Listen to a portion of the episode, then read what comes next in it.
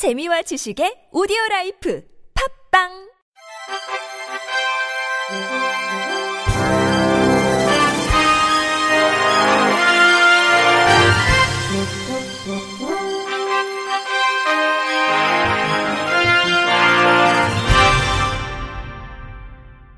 청취자 여러분 안녕하십니까? 9월 13일 목요일 KBRC 뉴스입니다.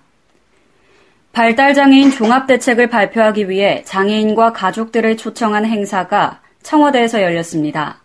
그런데 중증 장애인 딸을 둔 한 어머니가 대통령 앞에서 들러리가 된 기분이라며 분노를 터뜨렸습니다. 어찌 된 사연일까요? KBS 유호윤 기자가 전합니다. 지적장애 등으로 일상생활이 어려운 발달 장애인들에 대한 생애 맞춤형 지원 대책이 발표되는 자리입니다. 대통령 마무리 발언만을 남긴 상황에서 한 참석자가 손을 들었습니다. 지체장애 1급과 뇌병변장애 1급인 23살 딸과 함께 경북 울진에서 참석한 김신혜 씨였습니다. 김신혜 중증 장애인 부모. 이렇게 대통령님 만나는 행복한 자리에 제가 들러리 된 기분이에요, 지금. 정부 종합대책이 나온 데서 기대하고 왔는데 정작 중증의 중복장애를 가진 이들에 대한 대책은 없는 것 아니냐고 문제를 제기합니다. 김신혜 중증 장애인 부모. 학교 졸업 이후에 집에만 있어서 근육이 다 말라가고요. 먹지도 못하고 아무것도 못합니다. 왜 그런 내용이 없습니까? 최중증 중복 장애인에 대해서 왜 한마디도 없습니까? 휠체어 300만 원짜리 못 삽니다. 물리치료 받을 데가 없어요. 비슷한 처지의 최중증 장애인은 전국적으로 18,000여 명. 주무부처인 복지부는 단계적인 보완책 마련을 약속했습니다. 박능후 보건복지부 장관. 저희들이 휠체어 같은 보장구에 대해서도 정부 지원이 갈 수 있도록 좀 조치. 문재인 대통령도 재원의 한계로 부족하지만 장애의 조기 진단과 보육, 직업 훈련과 취업까지 포괄하는 전생의 돌봄 시스템을 구축해 가겠다고 밝혔습니다. 문재인 대통령. 어, 제 임기 기간 내에 어, 더 크게 종합대책들을 확대하고 발전시켜 나가겠습니다. 정부는 발달장애 지원 예산을 3배 이상 확대 편성했다며 국회에서의 협조를 당부했습니다. KBS 뉴스 유호윤입니다. 국토교통부는 교통약자 특별교통수단이 지자체마다 상이하게 운영돼 지역별로 서비스 차별이 발생하는 문제점 개선을 위해 교통약자 특별교통수단 등 운영에 관한 표준 조례를 마련해 시행합니다. 표준 조례는 장애인 등 교통약자의 불편을 해소하기 위한 방안으로 특별 교통수단의 이동 시간, 요금 수준, 운행 범위 등에 대한 최소 기준 및 표준 절차 등을 명시했습니다. 조례는 이용자 특성, 차량 부족 등을 고려해 특별 교통수단 외에 임차, 바우처 택시를 적극 도입하고 특별 교통수단과 임차 바우처 택시를 함께 운영하는 경우에는 특별 교통수단은 휠체어 이용자가 우선 이용할 수 있도록 했습니다. 특별 교통수단 등을 이용하기 위한 자격과 관련해 대중교통 이용 곤란 여부를 판단할 수 있도록 필요한 대상자의 자격 요건과 심사 절차 등을 구체화하고 표준화된 절차를 마련했습니다. 이용 시간은 상시 운영을 원칙으로 하되 여건상 그럴 수 없을 경우 자체 개선 방안을 마련해 명시하도록 했습니다. 특별교통수단 요금 상한선을 대중교통 요금 기준 2배 이하로 명시하되 여건에 따라 즉시 시행이 곤란한 지자체는 별도 시행 계획을 마련해 제시하도록 했습니다. 다음 달부터 보험에 가입할 때 장애 사실을 보험사에 알리지 않아도 됩니다. 금융감독원은 보험 가입 청약서에 장애를 사전에 알리도록 한 조항을 10월부터 폐지한다고 밝혔습니다. 지금은 눈, 코, 귀, 언어, 정신 또는 신경기능 장애와 팔다리 등 신체 장애 등을 보험사에 알리게 돼 있습니다. 금감원은 다만 장애인 전용 보험처럼 합리적인 이유로 장애 고지가 필요한 경우에는 금감원에 상품을 신고한 다음 판매할 수 있도록 했습니다.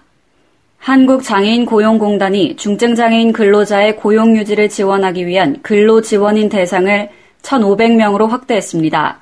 근로지원인 지원제도는 중증장애인이 핵심적인 업무 수행 능력을 보유하고 있으나 신체적 제약으로 부수적인 업무 수행이 어려운 경우 근로지원인을 배치해 중증장애인이 안정적으로 직업 생활을 유지하도록 지원하는 제도입니다.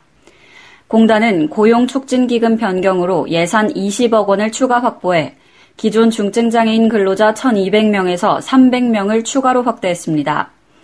근로지원을 원하는 중증장애 근로자는 사업주의 동의를 받아 공단 전국지사의 서비스를 신청할 수 있으며 수행 업무와 장애 특성 등을 고려한 평가를 통해 지원 여부를 결정하고 서비스 지원 시간당 300원의 본인 부담금을 내면 됩니다.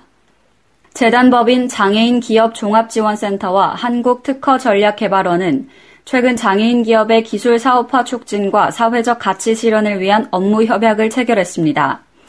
이번 협약의 주요 내용은 유망기술 기반 장애인 기업 발굴, 중증, 청년, 여성 장애인 기업의 지원 확대, 지식재산 전력 수립 관련 지역별 특화 교육 개최, 장애인 기업 IP R&D 전략 수립 지원 등으로 업무 협력을 통해 상대적으로 경영 환경이 열악한 장애인 기업의 유망 기술 사업화를 효과적으로 지원할 방침입니다.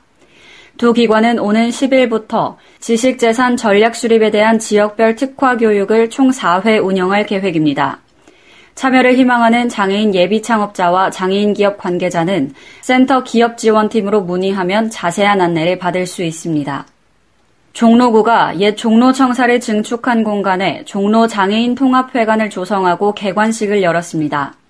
구는 지난해 6월 청사 이전 이후 유휴 공간이 된 이곳에 장애인들의 오랜 수건 사업이었던 장애인 통합회관을 조성하기로 결정하고 사업비 28억 원을 투자해 증축했습니다. 지난 10일 열린 개관식은 100여 명의 주민과 관계자들이 참석한 가운데 테이프 커팅, 기념 촬영으로 시작해 감사패 전달, 구청장 기념사, 내빈 축사, 함께 완성된 시설을 순회하는 것으로 마무리됐습니다. 통합회관 2층에 세워진 종로 발달장애인 평생교육센터는 만 18세 이상 성인 발달장애인을 대상으로 재활치료는 물론 사회 적응, 직업훈련 등의 특화된 평생교육을 제공합니다. 3층에는 종로구 장애인 단체 연합회 등 5개 단체 및 종로 수어 통역센터와 같은 장애인 지원센터 2개소가 입주했습니다. 기초수급 대상자인 장애인의 생계급여를 10여 년간 뜯어낸 40대 남성이 경찰에 붙잡혔습니다. 서울 영등포경찰서는 지난 6일 오후 3시 50분쯤 지적장애 3급의 기초수급 대상자인 피해자로부터 10여 년간 총 1,500만 원을 갈취한 혐의로 49살 남성 A씨를 검거했습니다. 경찰 조사 결과 A씨는 2008년경 서울 영등포구에 있는 한 노숙인 보호시설에서 피해자를 알게 됐고 피해자가 매월 20일마다 지자체에서 생계급여와 주거급여, 장애수당을 지원받는 사실을 알고 이를 뺏기로 마음먹었습니다.